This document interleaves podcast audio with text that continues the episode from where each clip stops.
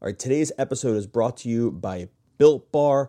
Go to builtbar.com and use the promo code Locked On, and you'll get 20% off your next order. Buddy, what are we talking about today? The sky's falling, Doug.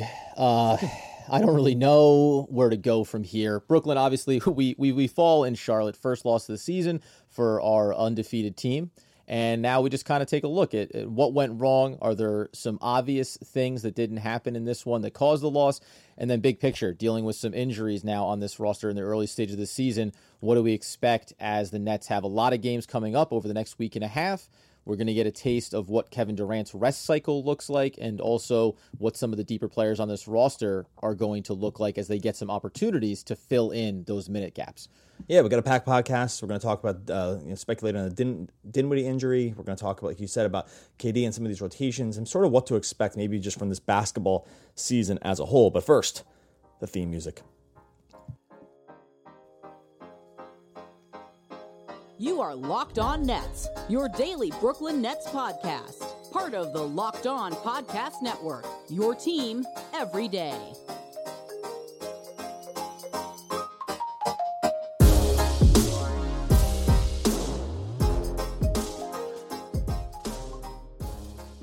All right, welcome back to the Locked On Nets podcast and the Locked On Podcast Network, your team every day.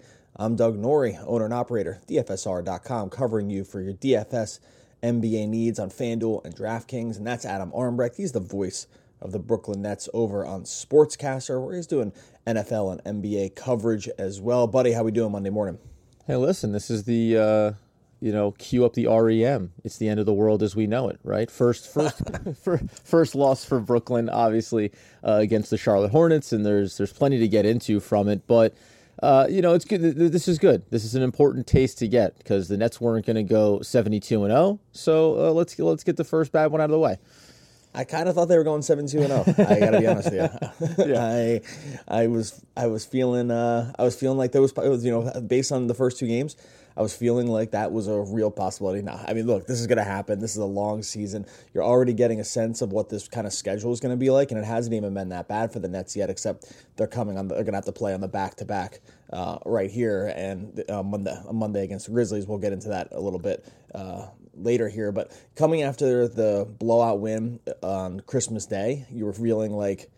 I know you had the feel. I mean, I, I, I we kind of not we didn't blow it because we didn't record over the weekend, but I did feel like, oh man, we picked the wrong game to to record right after because the game uh, Christmas Day against the Celtics was just one of these like firing on all cylinders and looks like you could never. It, it was one of those games you're like, well, if we play like that, you'll just never sim- simply never lose a game with this kind of talent, right? And then the Charlotte you know the, the game against the Charlotte was more was more like a, was more like an was just more like a rock fight. I, well, was, didn't you did, didn't you feel like it was going to be so we come off that great win against Boston and then we just kind of go ahead and pummel the Charlotte Hornets on on a Sunday like that was going to be my my touch point as we came into Monday morning instead of saying oh what was this little what was this little speed bump that we ran into uh, and what was supposed to be our our dominating start to the season. Yeah, that's uh, that pretty much sums it up. It's like the expectations get really high. Then Nets had the best um, point differential in the league. They were rocking the best defensive rating in the league coming into the game against Charlotte. Charlotte's coming on the back to back, so you're thinking, oh man, you know they're coming on the back to back, and this is just going to be the game that the Nets take easily, and it was anything but. So we're going to get into the game here, but we have to start out a little bit with you know by the time you listen to this, we might have news already. So we're recording really early Monday morning. And the the worry that we have right now is over the Spencer Dinwiddie injury. So Dinwiddie falls. He kind of as he's crossing the lane on defense um, on a play in the third quarter, I believe.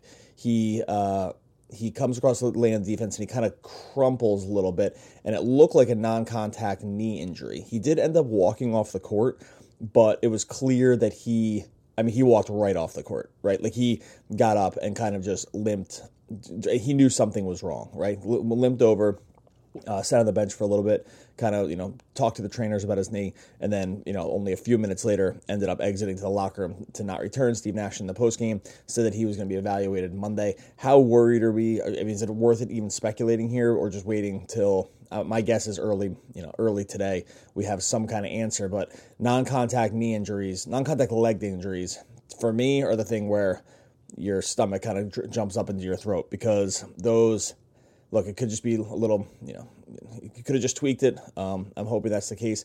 But uh, how are we, are we all concerned, or is it just not even worth speculating on? Because by sometime Monday, we'll know what the extent of the injury is. Yeah, and uh, well, Dinwiddie had a had knee had a knee injury in college, so that was something that brought up on the broadcast as well, where you start to just think about those kind of things. And then you said that he got up and walked off, but in the post game, they talked about how it was like it's a non-contact, and he kind of gets up and almost like, yeah, that was weird, and is just kind of casually walking off, but also immediately goes off the court. So it was hard to gauge about whether or not, like you know, usually when you see someone go down like that and then they also get up, it sometimes is the indication that the guy knows that this is Yep. probably more serious than than you maybe first peers, and the non-contact piece is always an indicator as well. So yeah, I I don't want to overreact to it, but my my unfortunate assumption is it's not going to be great news. Now it doesn't mean that he's going to be out for the season or something, but I could see this being an extended an extended absence for Dinwiddie, and then that really does have serious impact on this on this roster and how you construct that backcourt,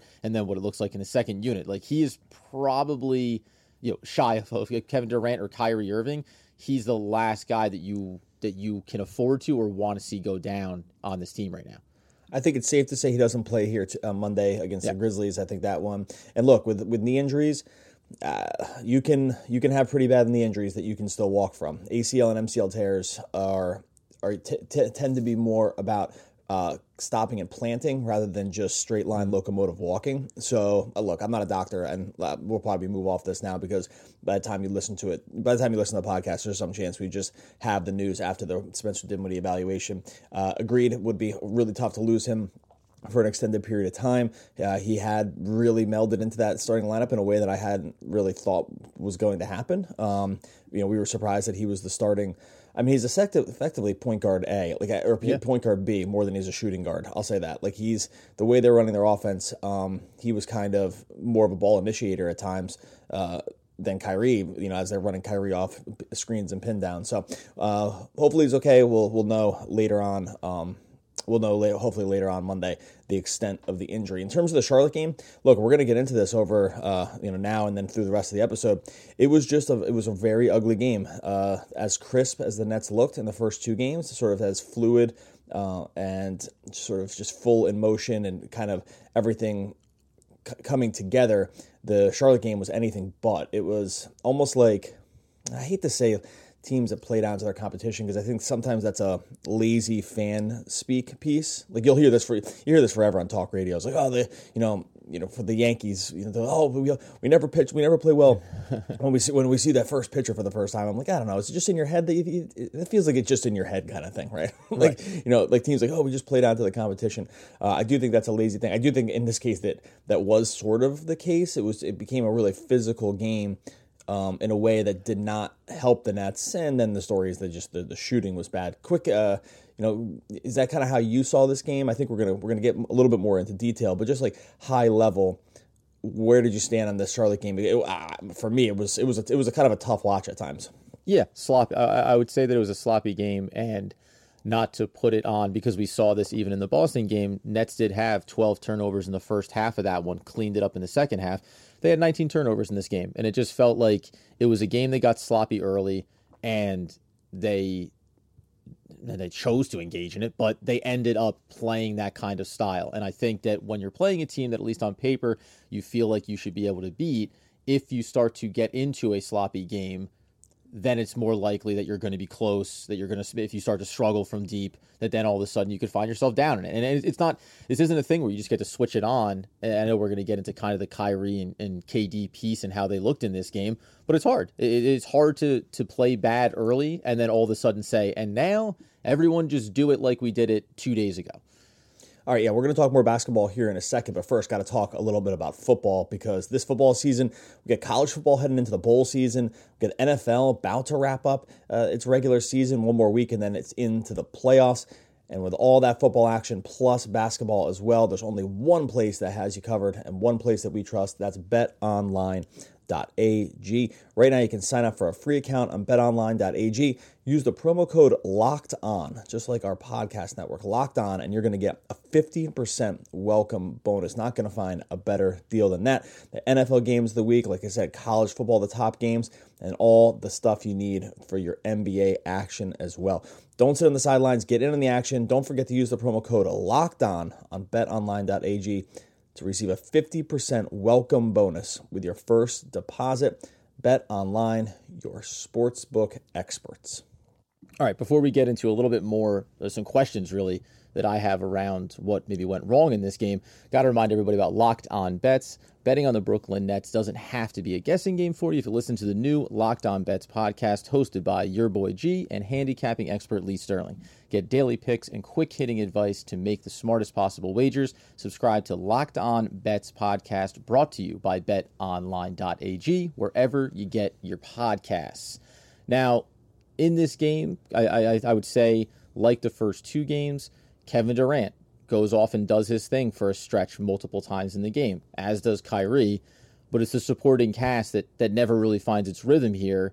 And you know, is, is this a is it a blip or is it a trend? Are, are, there concerns inside of, of some of these guys behind KD and Kyrie, and as far as their ability to? Because you know, my my real question is is can they just turn it on? Because that's kind of the mode that you need to be in. We know Joe Harris can do that, but can you rely on these other guys to be able to not have looks, not necessarily be getting opportunities for big stretches, and then when those looks come, guarantee that you're going to hit more than you're going to miss?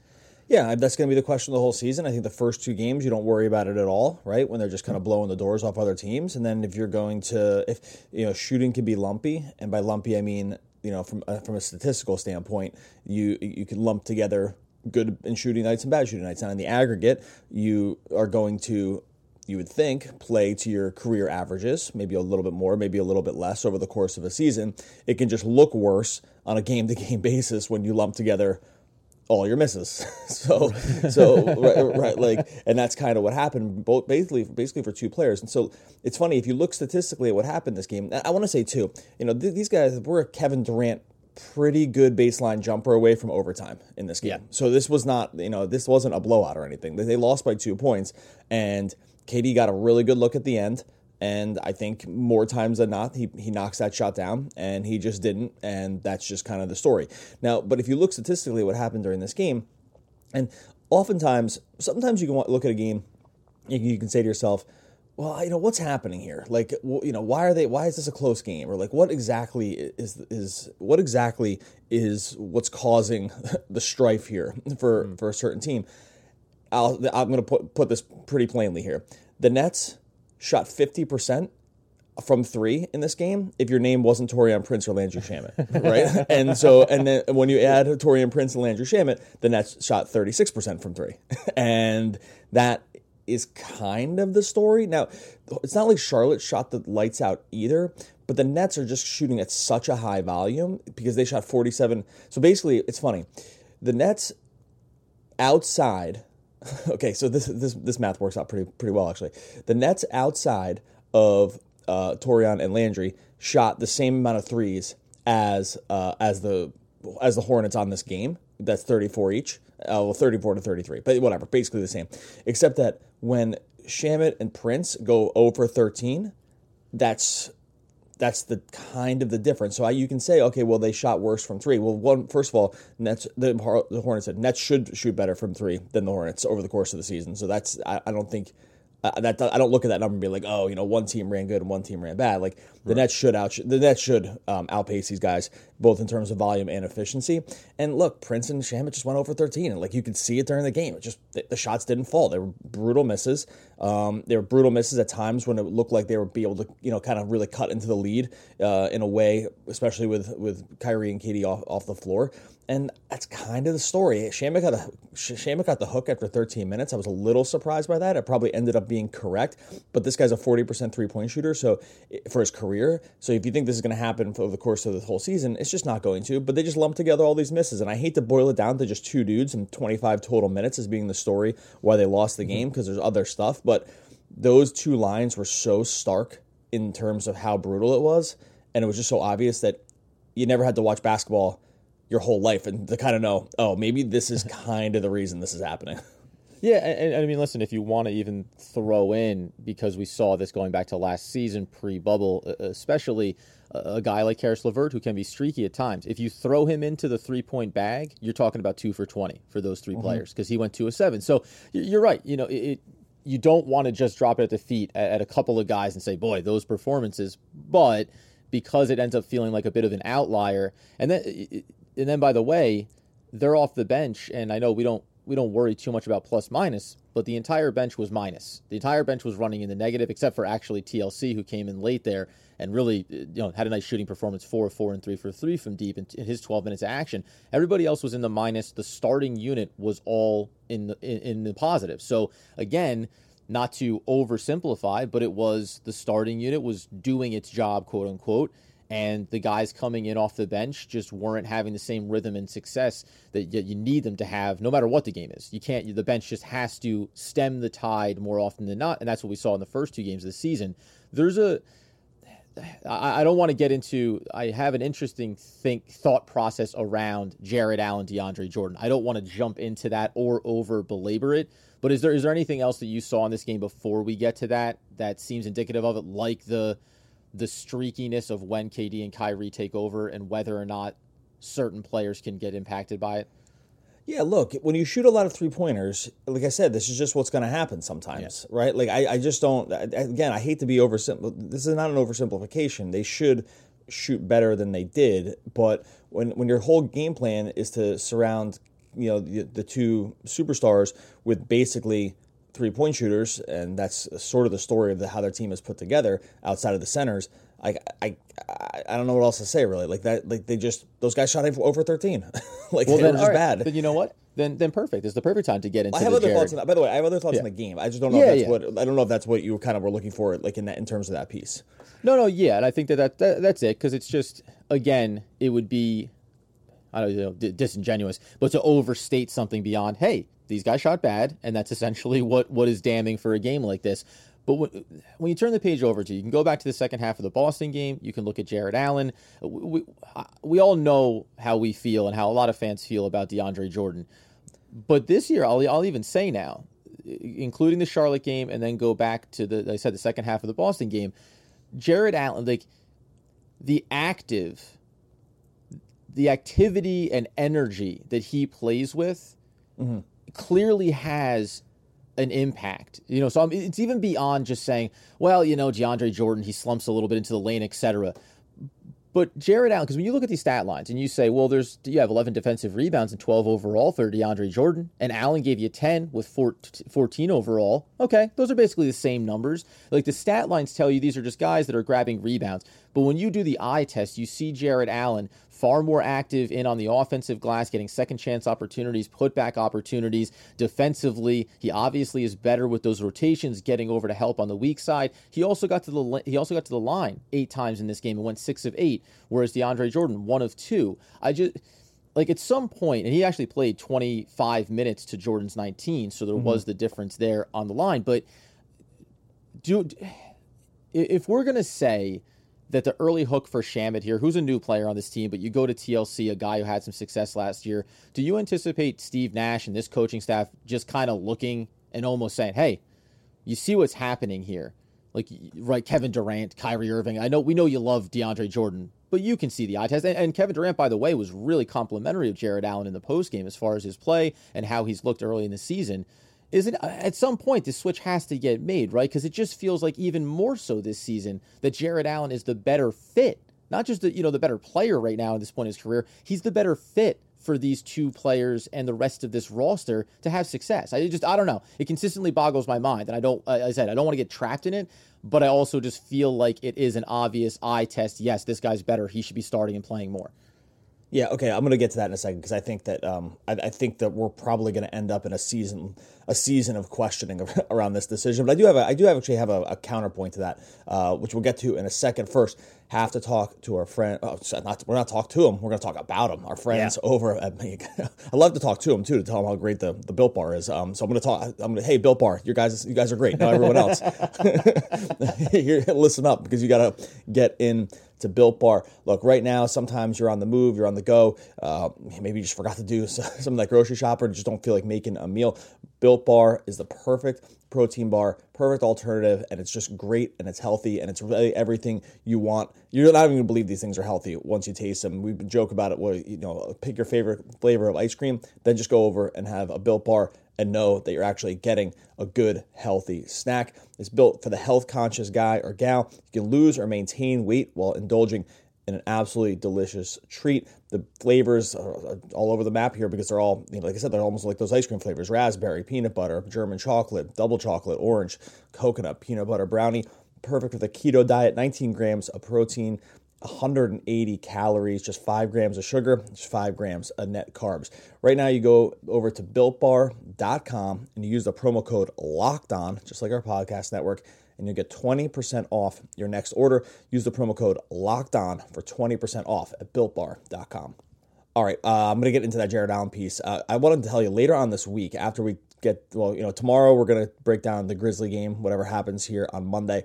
Later on this week, I have to, we're going to do a, probably two segments. Every year I ask my wife, I've joked about this in the past, about how for someone that oh, just watches sports and talks about sports all the time, my wife doesn't know a single thing about sports. Like, it's, it's, it's frankly pretty amazing that not more of it has just sort of drifted into the consciousness. So on Christmas Eve, I did my annual she doesn't really know I'm taking notes, but um, asked her just name basketball players that she knew, and I did a running like sort of commentary. I just typed notes in the background as she was going because she was like cooking dinner and kind of just thinking about it. So later on in the week, I'm going to break it down. It's absolute gold. Uh, some of the answers are going to be like, I mean, we have th- callbacks to the 1990s. Uh, we have uh, some TV show characters that she named as basketball players. Uh, there, were, there oh, was grandmama? Like Did grandmama make it? There, there was a ma- there was a mashup of players, like you know, combining some names. Um, yes. Um, it's just uh, some whispering to herself to try to, you know, as she's thinking about the guy. So anyway, it's, it's absolute stuff. So, so we'll get into that later on in the week. So here's my Jarrett Allen thought. Um, okay, so the first the first answer is yes, it's obvious he should be starting. Uh, like point period stop. He's a, he's a better player than DeAndre Jordan. He's more athletic. He um he just can do more defensively. He probably at this point can do more offensively as well, though neither are called on to do all that much. So I don't think anyone that is still making the DeAndre Jordan case, which we've been anti Jordan starting for like over a year now. So if you're still on this train, I, I just don't even know what to tell you. I did have a thought last night though, as I was watching the game, that it kind of to me. Okay, so I think by the end of the season, Jarrett Allen, like when we get to the playoffs or whatever, Jarrett Allen will probably just be the starter. Uh, I think that that's uh, look, the season's long, so I'm not really sure, but that that'd be my guess. I think right now I'm gonna go in the it doesn't really matter camp because DeAndre's all his defensive and offensive flaws just get basically hidden when you share the court with Kyrie and KD, and so kind of anybody can just play there, I think. and like you know, just like you swap him and Bismack Biyombo, let's say, like would there any right. difference? I don't, I don't think so. Um, but I will say with Jarrett Allen, I think there actually still is a benefit to bringing him off the bench and having him play his minutes more with Caris. Yep. I actually think that that's be- I think that's probably for the short term a better, if not just equal solution, because I think we would see a pretty sizable downgrade that if if they if they swap those rotations and put DeAndre into that role with Caris into that two man game that they're trying to do work more with the bench, I actually do think you'd see you'd see a more significant downgrade because DeAndre's faults wouldn't be hidden in the way that they are when he shares the court with the superstars and the starting unit in general. Like the starting unit, those other four guys are so good that it's like, okay, just like put anybody there. and they're just gonna be kind of functional and fine. Does that make sense? I, I think like I think for right now, I was talking I said it to someone on Twitter last night, but I was saying like, oh, because they were you know doing the once a game call for why doesn't Jarrett Allen start, and right. it's clear that they shouldn't. I was like, oh, you know, don't do it to Caris. Just leave leave him out there with Caris and have him like kind of be a part like the head of the snake defender um, in terms of that uh, in terms of that second. Oh, I guess not head of the snake, but like that that you know sort of like he can he can actually mask a lot of other people's defensive flaws. So on the second unit, is that a fair thing? I think yeah, I'm, gonna, I'm, yeah. I'm, gonna, I'm, gonna, I'm gonna ride with that because I'm trying to stay positive around it's the rest of it's so obvious. But I'm kind of I'm try, I'm looking for any window into oh right let's like let's keep it this way because this actually is helpful. No, yeah, we we've talked about the balance of these two units and how you, how do you create the best combination for the starting unit and then the bench unit. And that piece around Allen with Caris LeVert makes makes all the sense in the world. So I, I don't even I, it's that to me is as obvious as you know it's as obvious to say that it's better to have him in that second unit with Caris LeVert as it is to say the team would be better if Jarrett Allen was starting. The other, I'll go the little layer deeper, and we don't have to do a, a big piece on this because then I kind of want to get to what happens if Dinwiddie's going to miss a few games here, who, who's maybe deserving of an opportunity, but as Nicholas Claxton comes back into health, I'm very curious to see where he's at. He's dealing with the essentially the tendonitis in the knee um, you know, just a rest requirement for him to get back there. I do wonder a little bit about because this team is already small, they don't seem to care about being big. They didn't make any real efforts in the offseason to improve their size in any way. I do wonder what role he may start to play on this team because he has the athleticism. Obviously, he's not a center came out maybe labeled that way, but feels more. But, on this team, he will be. He will be a, a you know a, a, four at times if Kevin Durant isn't on the floor, and then he'll flex into that five role. I'll be interested to see how he looks in the early stages and how that might impact the way the minutes flesh out. Even if it is DeAndre Jordan starting, if you start to see these other guys and just the I'll say I'll call it the youth and the natural athleticism really benefit, then I think you'll see maybe more flexibility around where you use Allen because maybe you have this extra piece in Nicholas Claxton that can help the second unit and not take away as much from Caris LeVert and what's going to happen there. Um, the the other piece though is of course uh, how do you replace Spencer Dinwiddie even in the short term and who's deserving of an opportunity here. Shamet's been the clear cut guy. Uh, that's been a part of this second unit. I'm not saying because of this game against Charlotte he needs to be taken out of that role, but TLC comes in, he gives you 12 minutes. Obviously, he does he gives you he gives you a mini bubble performance, right? He shoots lights out. You're like, "Good lord, this guy can't possibly maintain this." But he does have nice length he does offer you, I think, at least uh, competency on the defensive end. He, we, we went into, I think, the the Raptor rating on him from last year was actually pretty impressive. Do you think that that you could see a little sample size of other guys getting some some minutes here now over the next just handful of games. We met, I don't know if we mentioned the top of the show, six games over the next 11 days on a homestand for Brooklyn. So there's going to be opportunities for some other players to get some looks here do you see anybody else being deserving of that chance, or is this just kind of you're going to at least ride Shamet for a while because this is a new player on a new team, getting rhythm with new guys? Yeah, so I thought I actually thought this would have been Bruce Brown, but he hasn't. He's buried, so I don't think yeah. that that's um, like you know we saw him buried in the preseason, and we, he's I don't you know when you're buried in the preseason, I think that that kind of tells the tale for what's going to go, be going what's going to be happening going forward. So I actually did think it would be him. I probably if Dinwiddie was out, I would still start Shamet. I'm not a person that overreacts to one game. I get that he was bad. I get that he got the hook really easily uh, yesterday, and that probably makes sense.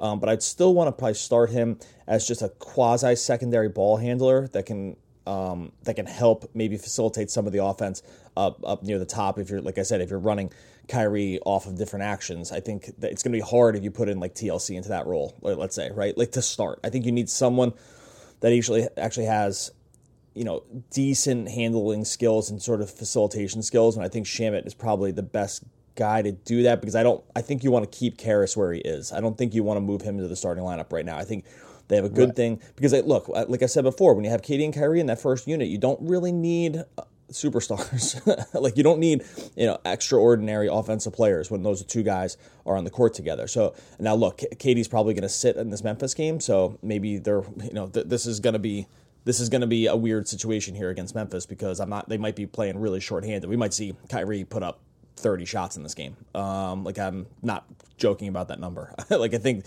especially if Dinwiddie's out, that we could be seeing, we could see you know 50 shots combined between him and Caris or something like that. I don't think that's a, I don't think that's crazy to say. I do think in terms of what we saw in Charlotte here, and then what you just mentioned in the schedule. You know, what we didn't do. We ended up not doing a ton of like game breakdown here, but this game was very ugly in a way that I think is going to be indicative of the rest of the NBA season. This schedule is absolutely brutal. Like we're getting mm. a window into it with some of these other teams and watching some of these other games and how teams are managing their minutes and how teams are sort of managing their rotations already.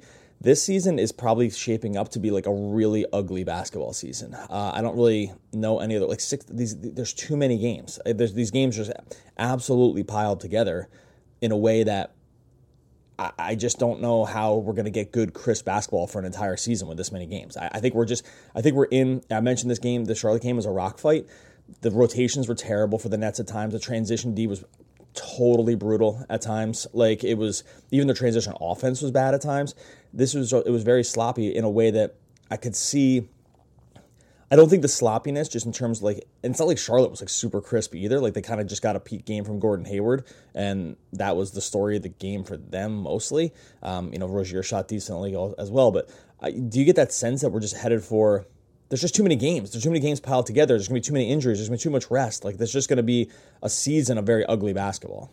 Well, and, you know, it's funny. Yeah, I, yes, I do tend to agree because you think about uh, the champion Lakers, and everyone knows AD and LeBron. You're going to find some rest there for them. You talk about a guy like uh, Kevin Durant. He's going to get some rest because he's coming back from a serious injury. You mentioned in this game alone, Gordon Hayward. He's a guy that has health concerns, certainly in, in recent years for his career. So you're probably going to try to mitigate that. Like, I think if you start to roll through most rosters, are going to have a couple of players that they think about like that. That they just say, boy, like we don't want to over risk this during the regular season. We don't want to have these guys come up lame, especially if you are Charlotte, who thinks you're going to be in the back end of the playoff conversation. The the Lakers who want to win a championship, Nets are in that category too. So I, I think there is even more so because in general NBA seasons, a lot of teams are just trying to get to the playoffs because that's where they're going to stake their claim.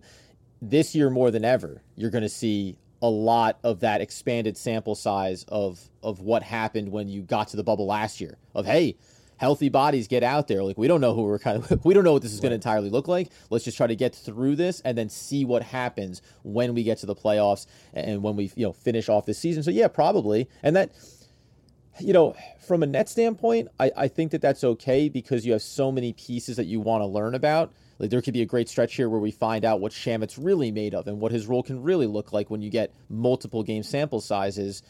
And it's also going to lead to some of those games where you're you're left scratching your head because you feel like they're very winnable, and it's just an active choice to not overexpose certain players to too much game time early, especially early in the season too.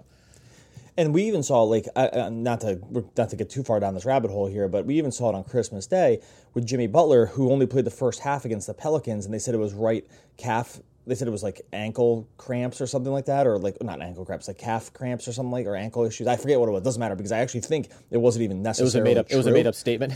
yeah, yeah, yeah. No, totally for him not to totally, play totally. Because yeah. it was because it was a national game, and they have an edict sort of for the league that says you know, we you can't sit your stars on, on these national TV games. Like you have to kind of play these guys whenever possible. And so they trotted them out there for the first half and then sat them in the second half because they were on the back to back. And they're like, well, we're not yeah. going to get in trouble and we're just going to make up an injury. Like, and that's just going to be what it is. And I think when and they ended up winning the game, so it didn't really matter. But not to use that as the example for like you know the example that proves the rule, but in the situation where the schedule's already weird. You have an NBA league that just that wants to have its superstars out there as much as possible and understands, well, what are you going to do? Just send these guys out to the into the gladiator pit for 72 games and then have them go into the playoffs? It doesn't make any sense. Eh, no no rational organization would ever do it that way because there's literally no upside to it. Yeah. short cool. short of not making the playoffs or something like that, which I don't think you know the Nets are really at risk of, of worrying about. I, I just don't know I just, I, I guess my, my I, am already, you can see the writing on the wall of what's going to happen during this regular season. And I think Nets fans need to sort of prepare themselves for a, hey, I know those first two games look great. We saw what can kind of happen when things break down a little bit against Charlotte there's just going to be ugly games. Look at the Clippers got blown up by like 60 points last night, but they were down 50 at halftime to the to the to the, to the Mavericks. Yeah, what, right? what, was the what was the line on that? The, the the Mavericks could have done nothing in the second half and still won by like three points or something. like yeah, it was that, just insane. Like it was you don't see that happen in a basketball game. Like the, you don't. It's like a high school game where the the one team had to trot out its JV team and the other team is like the state championship. That's like the kind of score you see from uh, these teams. It's, so I just it, just and that, that Butler the, piece by the way is I think that's that's the biggest part of it is that something you wouldn't see like you see guys take have, giving games off. But you're going to see guys play first halves and then not show up in second halves of games, and that's a different dynamic for the NBA. And let me say this: he, he might have been hurt. I, like I'm just that's just speculation by me, but the fact that I'd even speculate that it could be true means that I think that there's probably at least a little fire where the smoke is. Mm-hmm. And so he, and by the way, I, I, as much as, as someone who watches minutes and rotations as much as anybody in the league, I've said it to some, I said it to my wife, not like she cared, but the, I, I, said, I, said it to Sabrina, her Sabrina, like, stop talking about Larry Jordan. I need to tell you about this.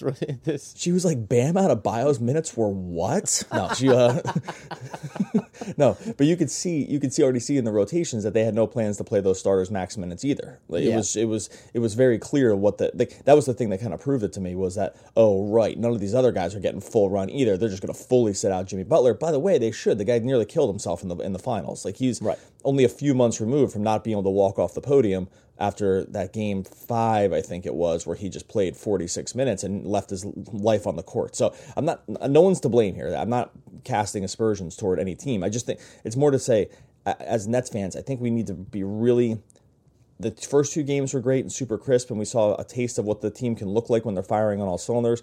And we have to prepare ourselves with this Grizzlies game where they could be starting Kyrie, Jeff Green if he's okay, you know, something Shamet. Like there's there's a chance that this starting lineup looks totally different tonight, and I think we just need as Nets fans need to prepare ourselves that this is this is going to be a whole season of this. When you play six games in ten days or whatever you said, six games in twelve days, you'd be you'd be committing malpractice if you sent your guys out there every game and played them max minutes because the Nets are going to make the playoffs and these games in the end aren't really going to matter.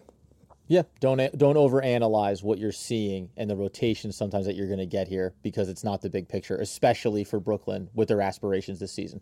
You got it. Okay, we're gonna be back again tomorrow, breaking down whatever happens here with the Grizzly game. Hopefully, Dinwiddie is okay. We'll be talking about that uh, injury or no injury, depending on where it is. In the meantime, the way you help the podcast, you go and visit our sponsors, uh, BetOnline.ag, Built Bar as well. You also totally free can rate and review the podcast wherever you listen to the podcast. Hit that subscribe button so it makes sure it shows up every day for you. Rate and review it five stars or bust. If you can throw us a nice word, much appreciated as well as we continue to see our download numbers climb. Um, we think that's because the fans are tuning in, the fans are giving reviews, t- turning it on to other people, and that's all you can ask for. Uh, so rate and review the podcast.